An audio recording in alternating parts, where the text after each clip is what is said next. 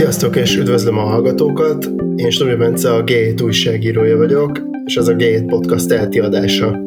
Az elmúlt hetek energetikai híreit összegyűjtve és végolvasva talán nem túlzás globális energiaválságról beszélni. Ezt a kifejezést az utóbbi időben már nem csak újságírók használják, hanem komoly lapoknak nyilatkozó szakértőktől is lehetett ezt a minősítést hallani. Ha csak a gé hét elmúlt hetekben megjelent anyagait böngésztük át, akkor találtunk cikket az egy év alatt húszszorosára drágult földgázról, a földgáz drágulása miatt nyereségesen üzemelő Mátrai erőműről, a gáz és szénárak miatt leálló kínai gyárakról, vagy például az elszálló árak miatt mentendő rezsicsökkentésről is. Mindez ráadásul nem csak egy távoli energetikai probléma, mivel a magasabb rezsiköltségek a, például a magyar cégeket is áremelésre kényszeríthetik, tehát ilyen formán legalábbis az átlagemberre is hatással van ez a folyamat. A mai adásban Szabó László, a Regionális Energia Gazdasági Kutatóközpont vezetője, és Jandó Zoltán kollégám lesznek a vendégeim, akikkel megpróbáljuk összeszedni az energiapiac felfordulásának összefüggéseit, okait és a következményeit. Sziasztok, és üdvözöllek titeket a gé hét Podcast teheti adásában, és köszönöm, hogy elfogadtátok a meghívást. Sziasztok, üdvözlöm a hallgatókat! Én is üdvözlöm a hallgatókat, meg köszönöm a lehetőséget igazából, hogy beszélgethetünk. Ugye itt a felvezetőben azzal kezdtem, hogy, hogy a sajtóban energiakrízisként keretezik ezt a mostani helyzetet, és az első kérdésem az arra vonatkozna, hogy túlzás-e ez a kifejezés, és hogy egyébként globális jelenségről van ez szó. Igen, tehát a, a, amikor az, arról beszélgetünk, hogy energiakrízis, az egy jó kérdés, hogy uh, hogyan definiáljuk. Tehát igazából azt hiszem, hogy hivatalos definíció ennek nincs. Én, én, én úgy definiálnám magam, hogy, hogy mondjuk legalább három feltételnek meg kellene felelni egy, egy helyzetnek ahhoz, hogy energiakrízisnek nevezzük, vagy hogy ezzel apostrofáljuk. Az egyik az nyilván az, hogy ez ne egy, egy, egy szűk területre, ne egy országra, vagy két-három országra vonatkozó, hanem egy nagyobb területre, kontinensre, vagy akár globális területre vonatkozzon. A másik, hogy ez ugye ne egy-két napig álljon fent, hanem ez akár egy több hétre, vagy több hónapra elhúzódó válság legyen. És ugye a harmadik, ami talán legfontosabb, hogy a energiában az a kereslet és kínálati viszonyokban, hogyha gondolkodunk, hogy az a kereslet és a kínálat között megszakadjon az a kapcsolat, amit mi folyamatos ellátásnak hívunk, tehát hogy, hogy legyenek mondjuk olyan korlátozások, olyan fogyasztók, akik fogyasztanának és nem tudnak, hogy egy kínálat nem tud eljutni az adott fogyasztóhoz. És hogyha ezt a három kritériumot nézzük a mostani helyzetre, tehát az első kettőt azt kipipálhatjuk, ugye ez egy nagyon hosszú folyamat, tehát nem egy-két hetes vagy egy-két hónapos, ezt már igazából tavasz óta láthatjuk, hogy a folyamatos áremelkedés mind a gázpiacokon, mind a villamosenergia piacokon, mind akár szén és olajpiacokon is láthatunk ilyen mozgásokat. Tehát ebből a szempontból ez egy hosszú távú, kétségtelenül globális.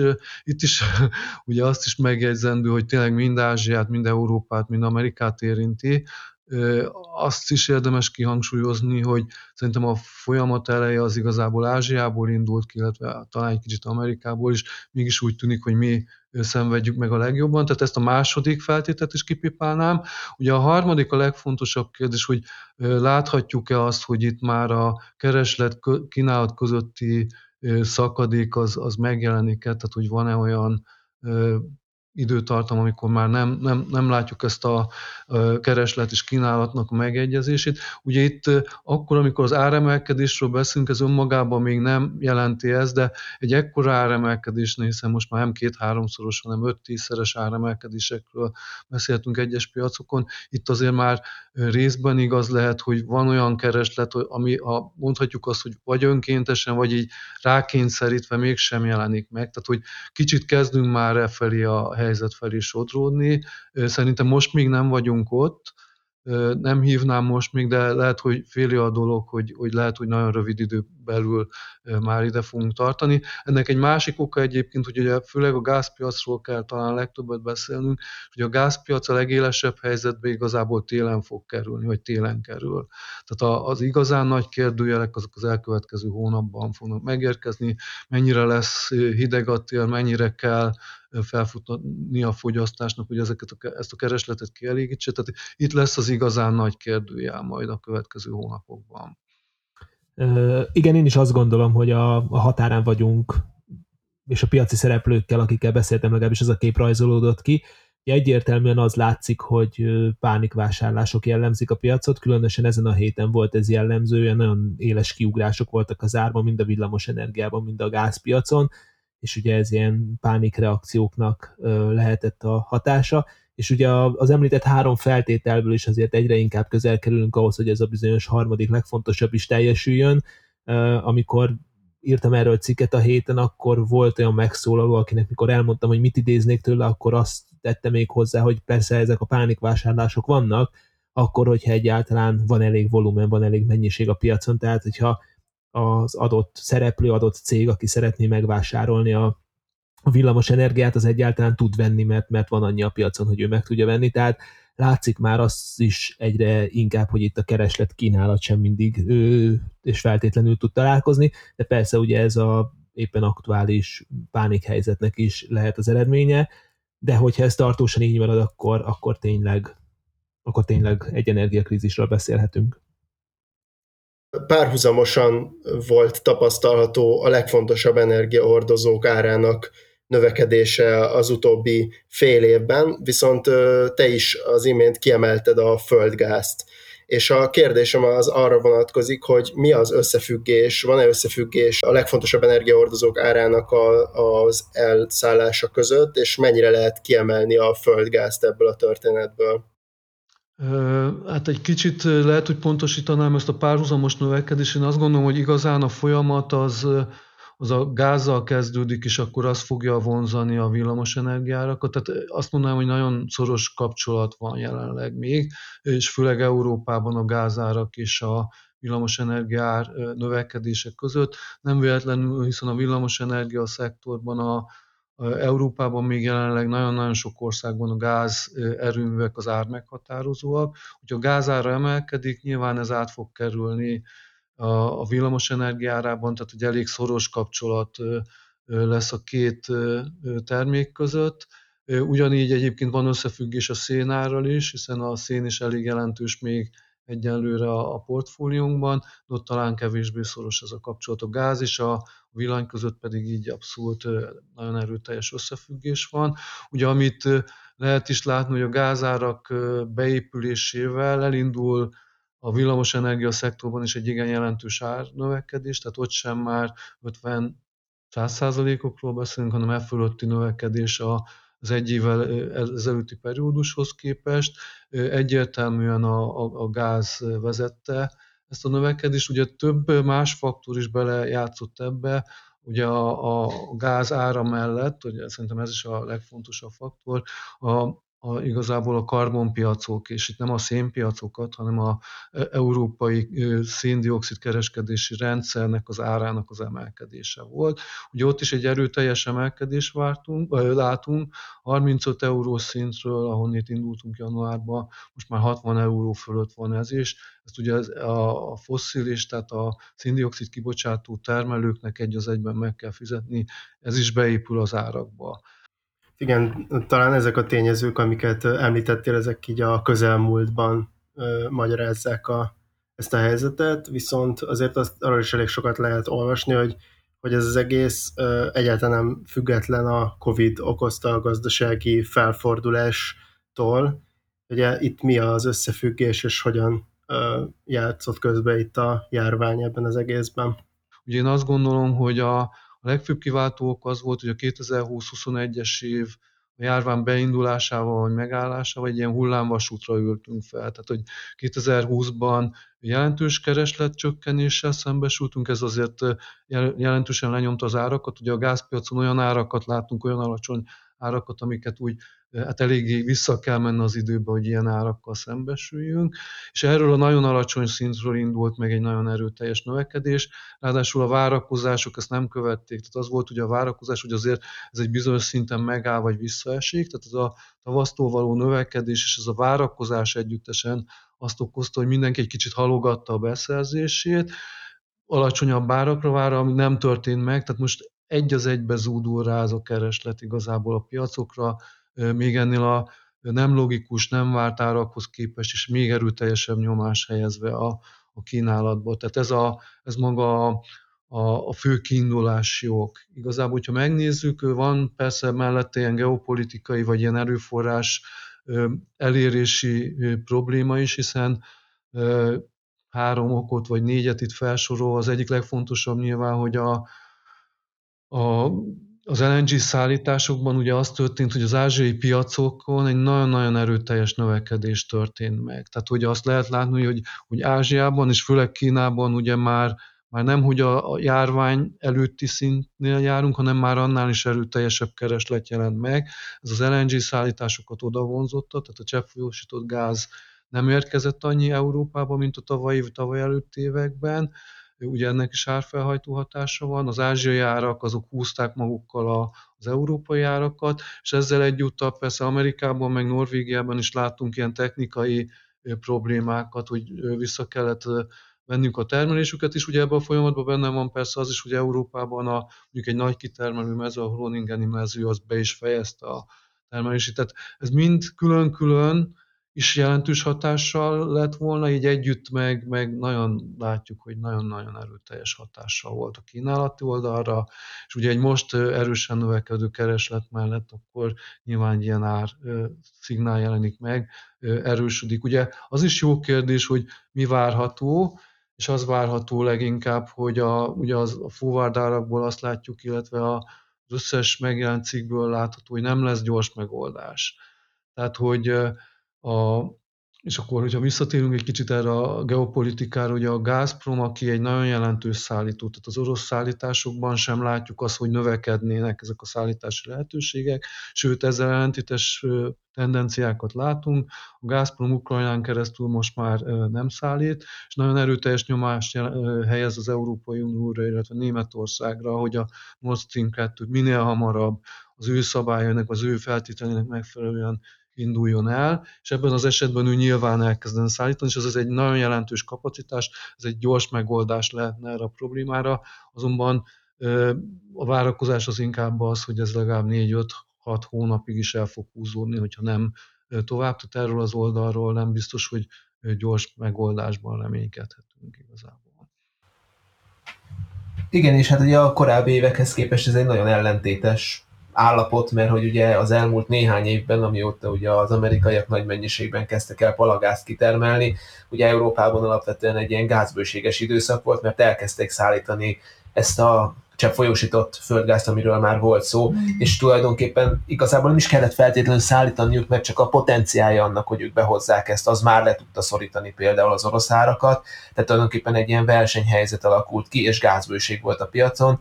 Ezzel szemben most ugye azt látjuk, hogy, hogy hiány van, ami elsősorban ugye az amerikai szállítások elfordulása miatt van, tehát tulajdonképpen megszűnt az a, az a forrás, ami leszorította korábban az árakat, és egyébként a, az oroszok valóban, a Gazprom az, az, az látszik, hogy nagyon jól já, játszik rá most erre a helyzetre, kihasználva azt, hogy az, az, ő indi, az ő indítékaikat, azokat általában nem annyira könnyű felfejteni, nagyon könnyen elképzelhető, hogy egyszerűen csak matematikával az jön ki, hogy nekik így éri meg jobban, mert hogy annyival magasabb így az ár, hogy kisebb mennyiséget tudnak sokkal drágában eladni, de ugye elég sok szakértő azt mondja, hogy valójában ez egyfajta nyomásgyakorlás is, ugye az északi áramlat kettő átadása fizikailag már megtörtént, ez egy ugye gázvezeték, ami Oroszországból Németországba szállítana gázt, viszont ugye itt még engedélyeztetési folyamatok hátra vannak, és az oroszok nagyon szeretnék, hogyha ez gyorsulni tudna.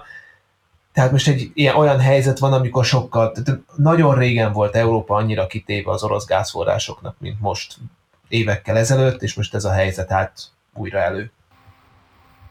Igen, tehát hogyha egy kicsit szkeptikusan akarjuk megfogalmazni, akkor, akkor uh, talán keresték volna is ezt a helyzetet a Gazprom szakértői, hiszen tényleg az a helyzet van, és ezt tényleg jelentősen ki is használták, hogy egy ilyen szűkösségi piacon még tovább uh, folytatják azt a stratégiát, hogy ezt a, én sem egyetértek azzal, hogy valószínűleg ez a Nord Stream kettőnek az átadásá irányában ők minden eszközt most megragadnak, és ez, egy, ez egyfajta nyomásgyakorlás erre. Nyilván az is egy jó kérdés, hogy ha olvasjuk a híreket, akkor nem csak ez volt, és ez is megerősít, hogy ugye az ukrán szállításokat is most fejezték be, vagy fejezik be a gázpromosok, hiszen a ukrán irányból ki tudnák elégíteni a növekvő keresletet a Gazprom szállítói, de nem, nyilván egy nemzeti vagy egy Gazprom stratégia miatt a Nord Stream kettő az, amit, illetve a dél, déli, áram, déli irányból jövő gáz szállítás az, ami nekik most az érdek, és ezeket próbálják így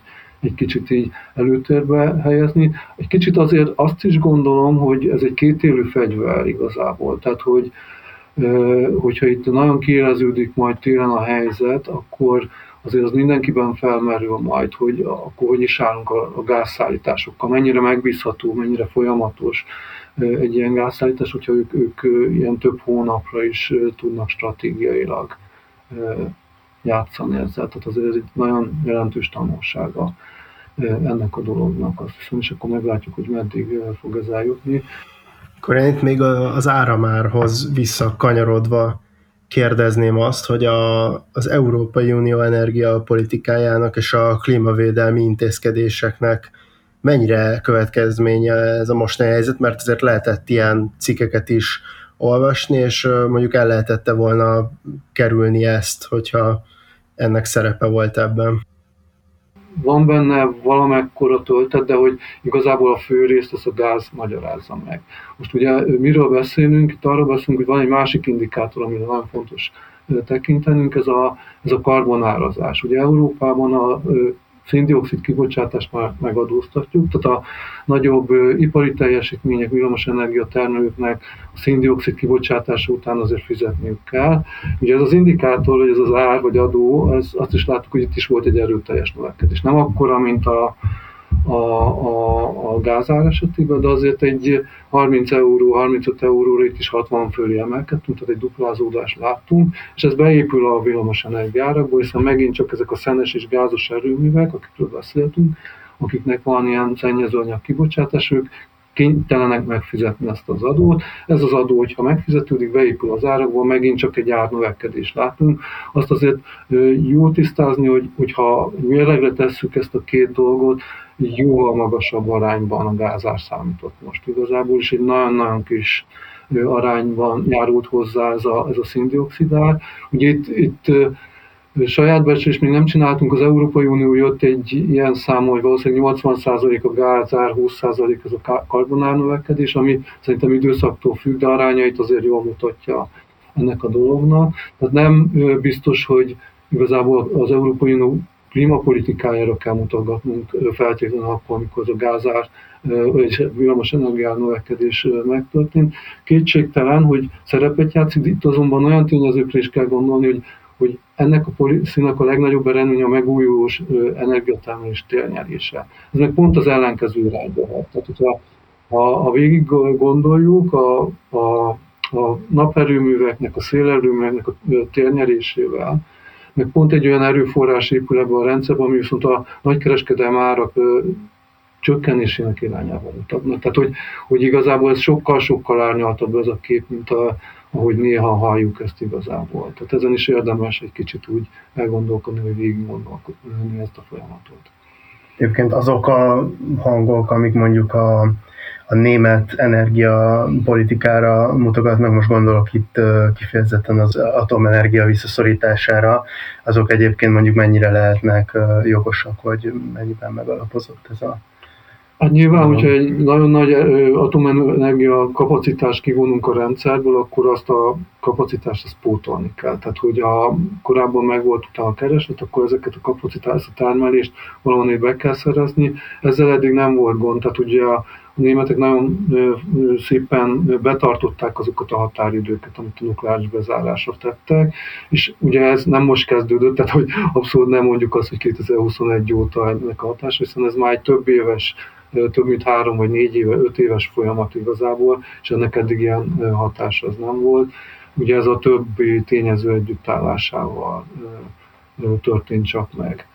Ami érdekes még ebből a szempontból, hogy ugye beszéltünk erről a Nord Stream kettőről, tehát hogy valóban érezhető az, hogy az oroszok nagyon-nagyon ebbe az irányba szeretnék a döntéshozókat elmozdítani, hogy minél hamarabb és minél inkább az ő feltételeiknek kedvező döntés szülessen, és akkor ők elindítják ezeket a gázszállításokat. Nyilván egy német vagy egy európai döntéshozatal majd végig kell, hogy menjen ezeken a lépéseken, hogy megvizsgálja, milyen feltételekkel, hogyan lehet ezt majd üzembe helyezni. Ez a gond egy kicsit, hogy itt nem várhatunk ilyen egy-két hónapos áttörés. Tehát, hogy ez úgy látszik, hogy ez bele fog nyúlni jócskán a térbe, sőt, még lehet, hogy tavaszra igazából. Tehát ezen a részen az egy érdekes dolog lesz, hogy mennyire tud gyorsítani vagy a német, vagy az európai döntéshozatal. Kicsit a nukleáris kérdésre visszakanyarodva, szóval tényleg egy ilyen komplex helyzet, meg egy ilyen több tényezős dolog, ami most ide vezetett, ugyanakkor az kétségtelen, hogyha most nagyobb nukleáris kapacitás állna rendelkezésre, akkor ugye ezek a tényezők sokkal kevésbé tudták volna a villamos energiának az árát felhajtani. Ugye Paks esetében, tehát itt Magyarország esetében ugye az, hogy van egy paksi atomerőmű, az ugye kvázi egyfajta biztosíték lehet, és amikor ugye arról írtunk, hogy, hogy a rezsicsökkentett ár mennyivel alacsonyabb most a piaci áraknál, és hogy ez mennyi ideig tartható, akkor ugye általában az volt a szakértői vélemény, hogy ami Magyarországon a villamos energia oldalon a rezsicsökkentést valamennyire megmentheti, az ugye Paks, hiszen ott ugye az, hogy a gáznak milyen az ára, meg a szénnek milyen az ára, az nem hat arra, hogy mennyi a termelési költség, tehát ott a termelési költség viszonylag fix, azzal nagyjából lehet számolni. Most más kérdés, hogy ugye az egy fix termelés produkál, és amikor ugye csúcsok vannak, akkor muszáj bevonni a, a gázos, vagy akár a szenes erőműveket, tehát tulajdonképpen még a rezsicsökkentett árban is mindenképp meg kell jelennie valahol ennek a dolognak. Tehát valami veszteség biztos, hogy van a, a rendszerben akkor is, de a, a nukleáris erőműveknek a termelési költségére az, hogy most ilyen, ennyire felborult a gázpiac, az nem hatott. Ez is egy talán egy kicsit árnyaltabb probléma talán ebből a szempontból. Teljesen egyetértek, hogy lehet olyan gazdaságpolitikai döntés, hogy a, a mondjuk egy, egy régebbi A régebbi paksi unitoknak a termelését, azt egy ilyen változó költségen beárazom, és úgy adom el a fogyasztóknak, ami tényleg egy nagyon alacsony dolog. Tehát ezt meg, meg lehet tenni, még akár hosszabb távon is, hiszen Paksnak azért elég hosszú még az élettartama, tehát ugye kétezer-harminc utáni öt éves periódusok, kétezer-harminckettő után tervezik majd ugye a bezárásban. Itt az is felmerült az em vé em részéről, hogy akár még lehet kérni további hosszabbítást, ennek én nem vagyok annyira szakértője. Ami fontos itt, hogy lássunk, hogyha ha ezt megtesszük, akkor azért egy olyan helyzetbe is kerülhetünk, hogyha így kvázi változó költségen vesszük át a, a nukleáris termelés, akkor az egy nagyon jó kérdés, hogy akkor, amikor be kell zárni és újat építünk, akkor miből fog ez felépülni. Ugye egy normál erőművi működésben ott a működés huszonöt-harminc egy nukleáris erőmű esetében még hosszabb időtával generálódik annyi plusz profit, ami, ami meg... Tehát, hogy meg lehet építeni az újat belőle. Hogyha nagyon leszorítjuk ezeket az árakat, akkor ez egy jó kérdés, hogy hol fog ez a plusz tőkeköltség megtérülni, hogyan fogjuk tudni ezt finanszírozni. Nyilván erre vannak megoldások, hiszen központi költségvetési tételből, hitelfelvételekből ezeket meg lehet tenni, de kiveszünk egy olyan ösztönzőt, ami egyébként benne van a villamos energiarendszerben. Tehát, hogy gázüzemerőművek is azért akarnak újat építeni, mert hogy van megtérülésünk, tehát meg tudjuk azt majd csinálni, hogy a következő periódusban is életképesek maradjunk. Nagyon-nagyon leszorított áraknál azért már egy kicsit kivesszük ezt az ösztönzőt ebből az újraépítésből. Oké, okay, szerintem az okokat, azokat úgy nagyjából végigbeszéltünk. Most beszéljünk egy kicsit a következményekről, a gazdasági következmények, mi az, amit már jelenleg is tapasztalhatunk, és, és mik a várható, esetleg még egyelőre nem tapasztalható, de, de várhatóan tapasztalható következményei ennek a helyzetnek.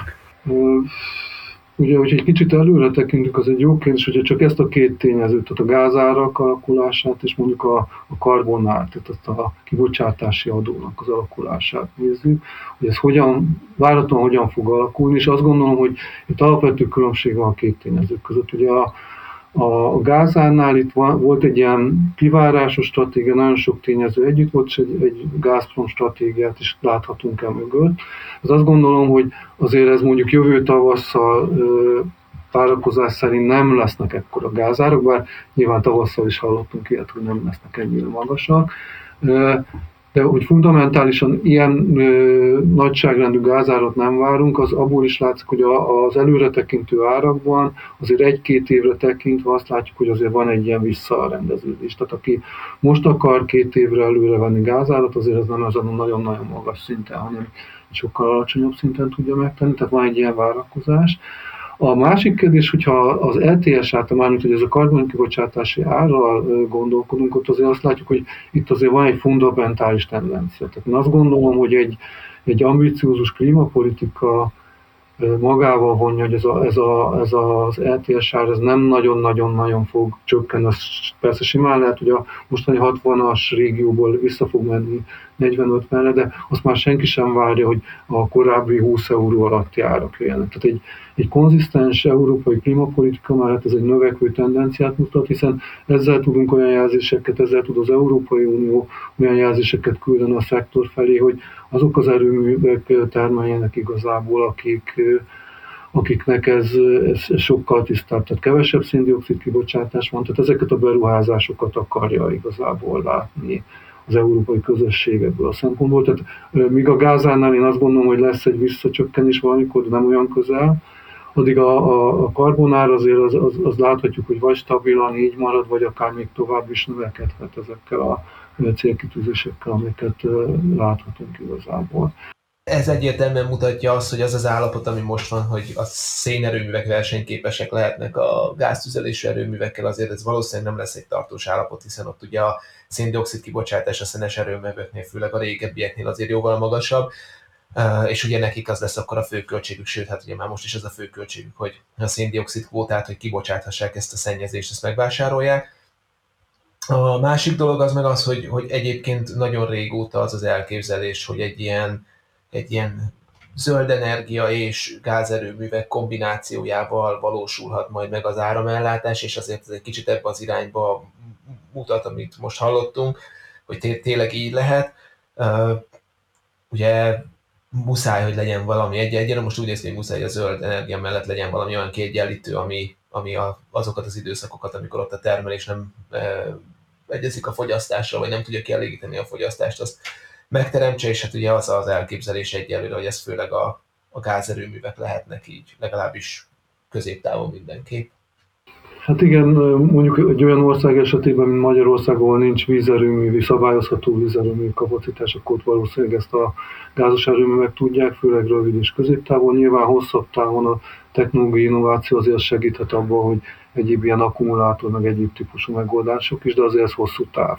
Ami még szerintem itt érdemes kiemelni, hogy, hogy ez a karbonadó és a gázárak együttes növekedés egy nagyon-nagyon furcsa szituációhoz vezet, tehát klímapolitikai szempontból is, egyébként a villamos energiapiacokon, hiszen mi korábban azt láttunk, hogy a szenes termelés abszolút kiszorult ebből a termelési portfólióból, az utóbbi néhány hónap tanulság az az volt, hogy ilyen magas gázár mellett hiába nő a karbonár, a szenesek is elkezdtek profitábilisan termelni, ami egy nagyon furcsa szituáció. Ugye az a, ugye úgy hívják ezt, hogy, hogy az a margin, amit a szenesek vagy a gázosok tudnak megtermelni, mind a kettő negatívban volt az elmúlt időszakban, de most egy kicsit megfordulni látszott, hogy az elmúlt hónapokban azért a gázos termelés az még negatívabb lett igazából, túl magas lett a gázár, míg a szenesek profitálni tudtak ebből az egészből.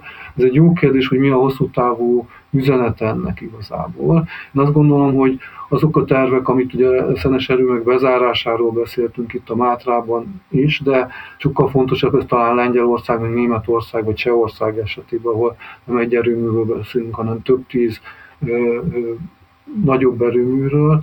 Ott mi, mi lesz ennek a hatása, hiszen most mégis egy profitábilis termelés mellett akkor hogy lesz az a kivonás. Én azt gondolom, hogy, hogy egy német visszavonulást nem fogunk itt látni. Egy jó kérdés Lengyelországban, Csehországban mi lesz a hatása.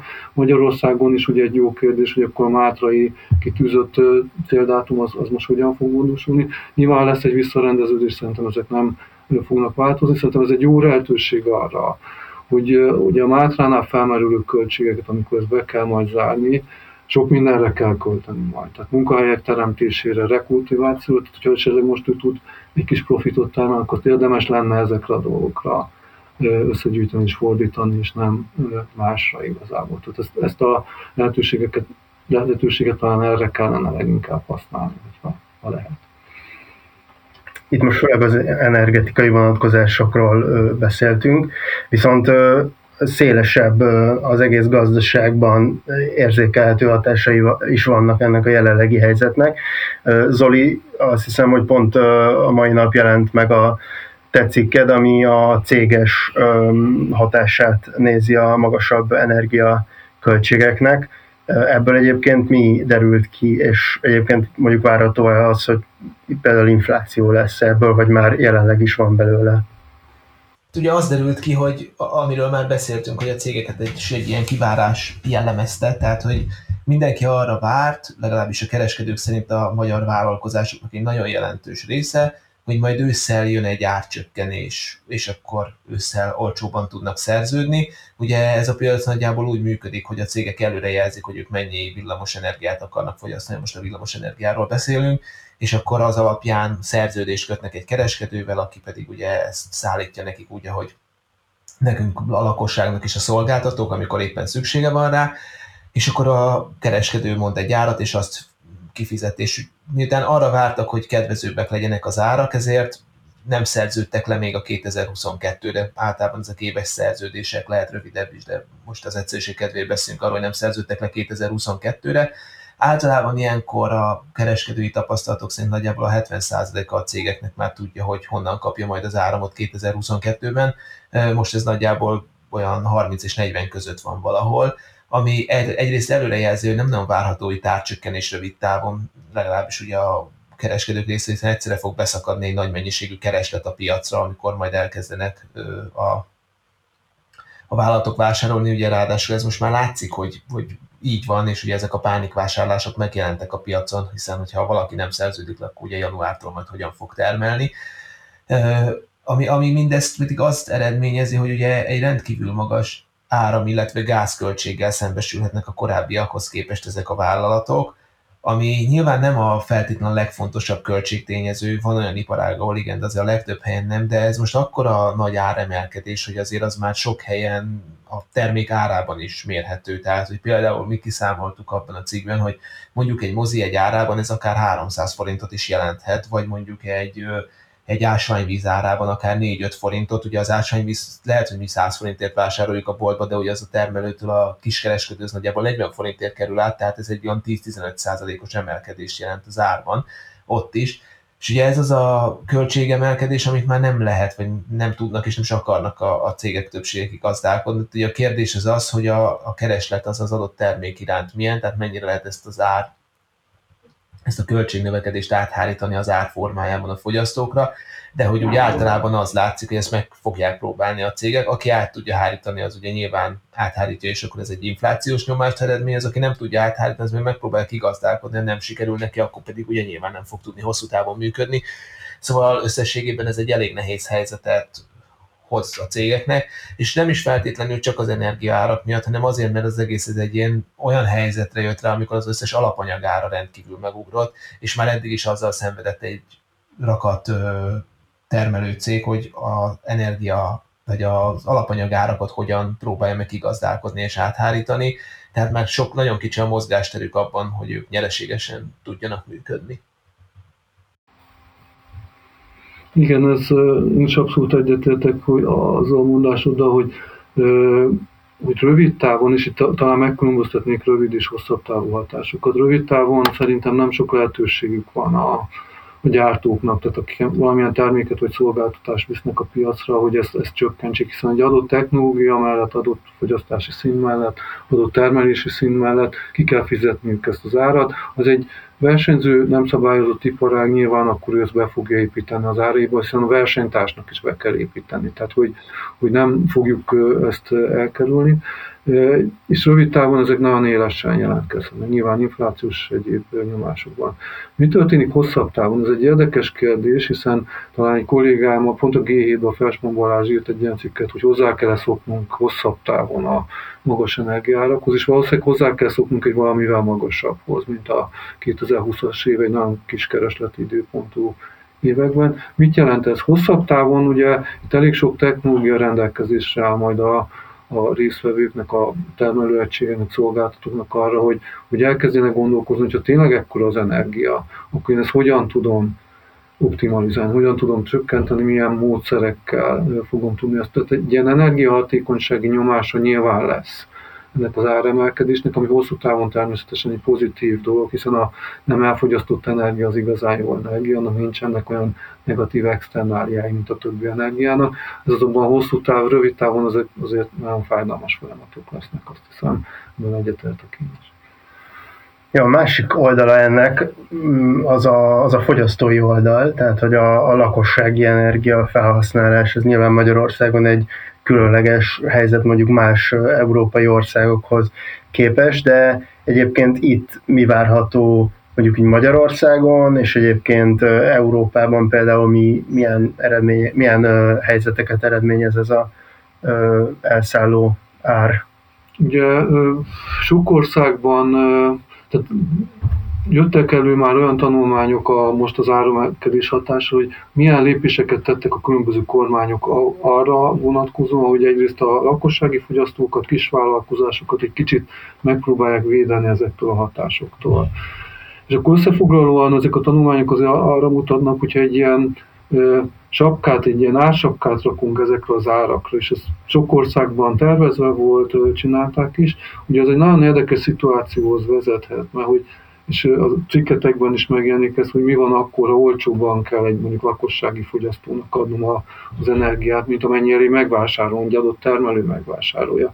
Ugye ott neki még egy nagyon sok mindent kell csinálni, szállítania kell, eladnia kell, fenn kell tartani az ügyfélszolgálatokat. De nagyon érdekes kérdés, hogy ez, ez milyen helyzethez vezethet. A legtöbb ilyen tanulmány azért arra mutatott, hogy hosszú távon ezek nagyon nem fenntartható rendszerek, illetve nehéz finanszírozni őket, hiszen ez azt jelenti, hogy ki kell fizetni a, a, a cehket a végén, hogyha nem az áram, vagy a gáz, vagy az egyéb energiahordozó árába fizetem ki, akkor ugye azt kell csinálnom, hogy ezt adókkal beszedve központi költségvetésből kell finanszíroznom. Tehát ha ez hosszú távon marad fent, akkor az egy nehéz, nehéz dió. Voltak más eszközök is, tehát ilyen azok az országok, akik ezt meg tudták oldani, hogy meghatározták azokat a célcsoportokat, azokat az energiaszegénységben szenvedő csoportokat, akiket ez tényleg még erőteljesebben érintett, és akkor őket ilyen egyszeri vagy adótámogatásokkal segítették, hogy, hogy tudják fizetni továbbra is a villamos energiaszámláikat. Nyilván mind a két megoldásnak, mind a két típusnak azért vannak hátulütői meg előnyei. Nyilván nagyon-nagyon tényleg nehéz meghatározni hatékonyan az, hogy ki az energia rászoruló. Tehát erre nyilván nem az az indikáció, hogy hány kilowattórás a számlám, vagy hány köbméteres a számlám, hiszen ez más dolgoktól is függ.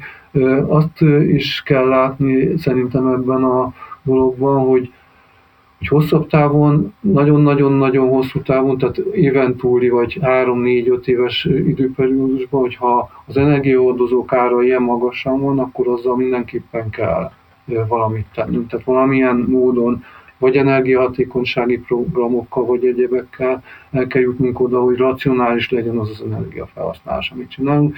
Szerintem mesterségesen alacsonyan tartott energiánál nem éri meg nekem annyira, hogy hőszigeteljem a házamat, lecseréljem a régi kazánomat, a boileremet. Azért ezt is látni kell, hogy sok ilyen megoldásnak ez kiveszi az ösztönzőket igazából. Igen, és ez egyébként látszott is, amikor a rezsicsökkentést bevezették kétezer-tizenháromban, hogy az addig szépen lassan csökkenő lakossági fogyasztás, az, ott megállt a csökkenés és növekedni kezdett. Tehát, hogy Ez, ez nem, nem, nem is csak a, a, az, hogy most a energiahatékonysági beruházások, amit nyilván csökkentenék, tehát, hogy, az, de már magának a fogyasztásnak a, az átgondolását is ö, ö, sokkal kevésbé teszi szükségessé, hogyha alacsony a, a, a rezsiár. Ugye ami itt Magyarországon különösen érdekes, hogy ugye két, most már nyolc éve fixálva vannak tulajdonképpen az árak, és hát igazából hét, ugye több részletben csökkentették a mostanira, és ugye ez alatt azért hullámzott a piaci ár, és eddig ezzel elég jól el lehetett játszani, és nagyjából ki lehetett úgy hozni, hogy ne, ne bukjon rajta sokat a, bukjanak rajta sokat a szolgáltatók, ami most már így ideje nagyrészt ugye az államot takarja. Tavaly pedig kifejezetten sokat lehetett rajta nyerni. Tehát, hogy tavaly volt egy olyan időszak, hogyha akkor jó ügyleteket kötött a, az állami szolgáltató, ami ugye most már tulajdonképpen egyben az em vé em, akkor, akkor azzal nagyon-nagyon komoly bevételekre lehetett szert tenni, illetve nagyon nagy nyereséget lehetett elérni. Ugye a non-profit szolgáltatással nem fér össze, hogy ezt kivegyék, tehát ennek megvan a módja, hogy ezt hogyan kell elkülönítenie az em vé em-nek, illetve a leányoknak, azoknak a cégeknek, akik szolgáltatnak a lakosságnak, és az a, az a baj, hogy ennek a, ezt én a beszámolókban nem találtam meg, pedig nagyon jó lenne tudni most, hogy mennyi az a félretett pénz, amit a korábbi egyből esztendőben ők félretettek arra, hogy a későbbiekben egy esetleges negatív energiafordulat esetén finanszírozzák azt, hogy drágább a beszerzési ára az áramnak, mint amennyiért, vagy akár a gáznak, amennyiért ők adják a lakosságnak.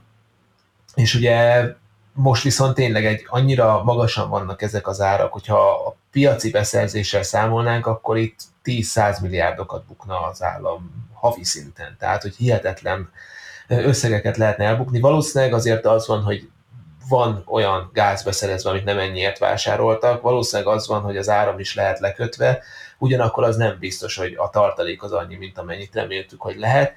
Én azt gondolom, hogy akár a választások előtt is előfordulhat az, hogy itt többlet finanszírozást kell nyújtani a lakossági szolgáltatás miatt az állami cégnek, ami ugye az egyik oldal, a másik oldal az az, hogy az áramban még van olyan szolgáltató, ami nem lakossági, tehát ez egy nagyon érdekes kérdés, hogy a piaci alapon működő szolgáltató hogyan tudja kigazdálkodni azt, hogy, azt, hogy neki egyébként el kell látni egy rögzített és a beszerzési árnál jóval alacsonyabb áron a lakosságot. Szóval szerintem még a következő hónapokban a lakosság oldaláról lesznek érdekes dolgok, majd meglátjuk, hogy ezt hogyan, hogyan lehet kezelni, de egyébként hosszú távon tényleg az, a, a, az tűnik a megoldásnak, hogy mindenképpen valami olyan ösztönzőt bevinni a rendszerbe, ami az energia takarékosságot próbálja meg növelni, javítani.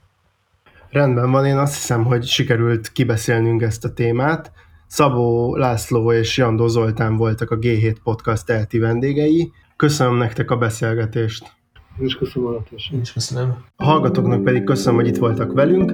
Iratkozzatok fel ránk, ott a podcastokat hallgatjátok, és ha tehetitek, akkor támogassatok minket úgy, mintha előfizetnétek a lapra a gé hét pont hú per támogatás oldalon. Én Stubi Bence, a gé hét újságírója vagyok, a gé hét Podcastot hallottátok.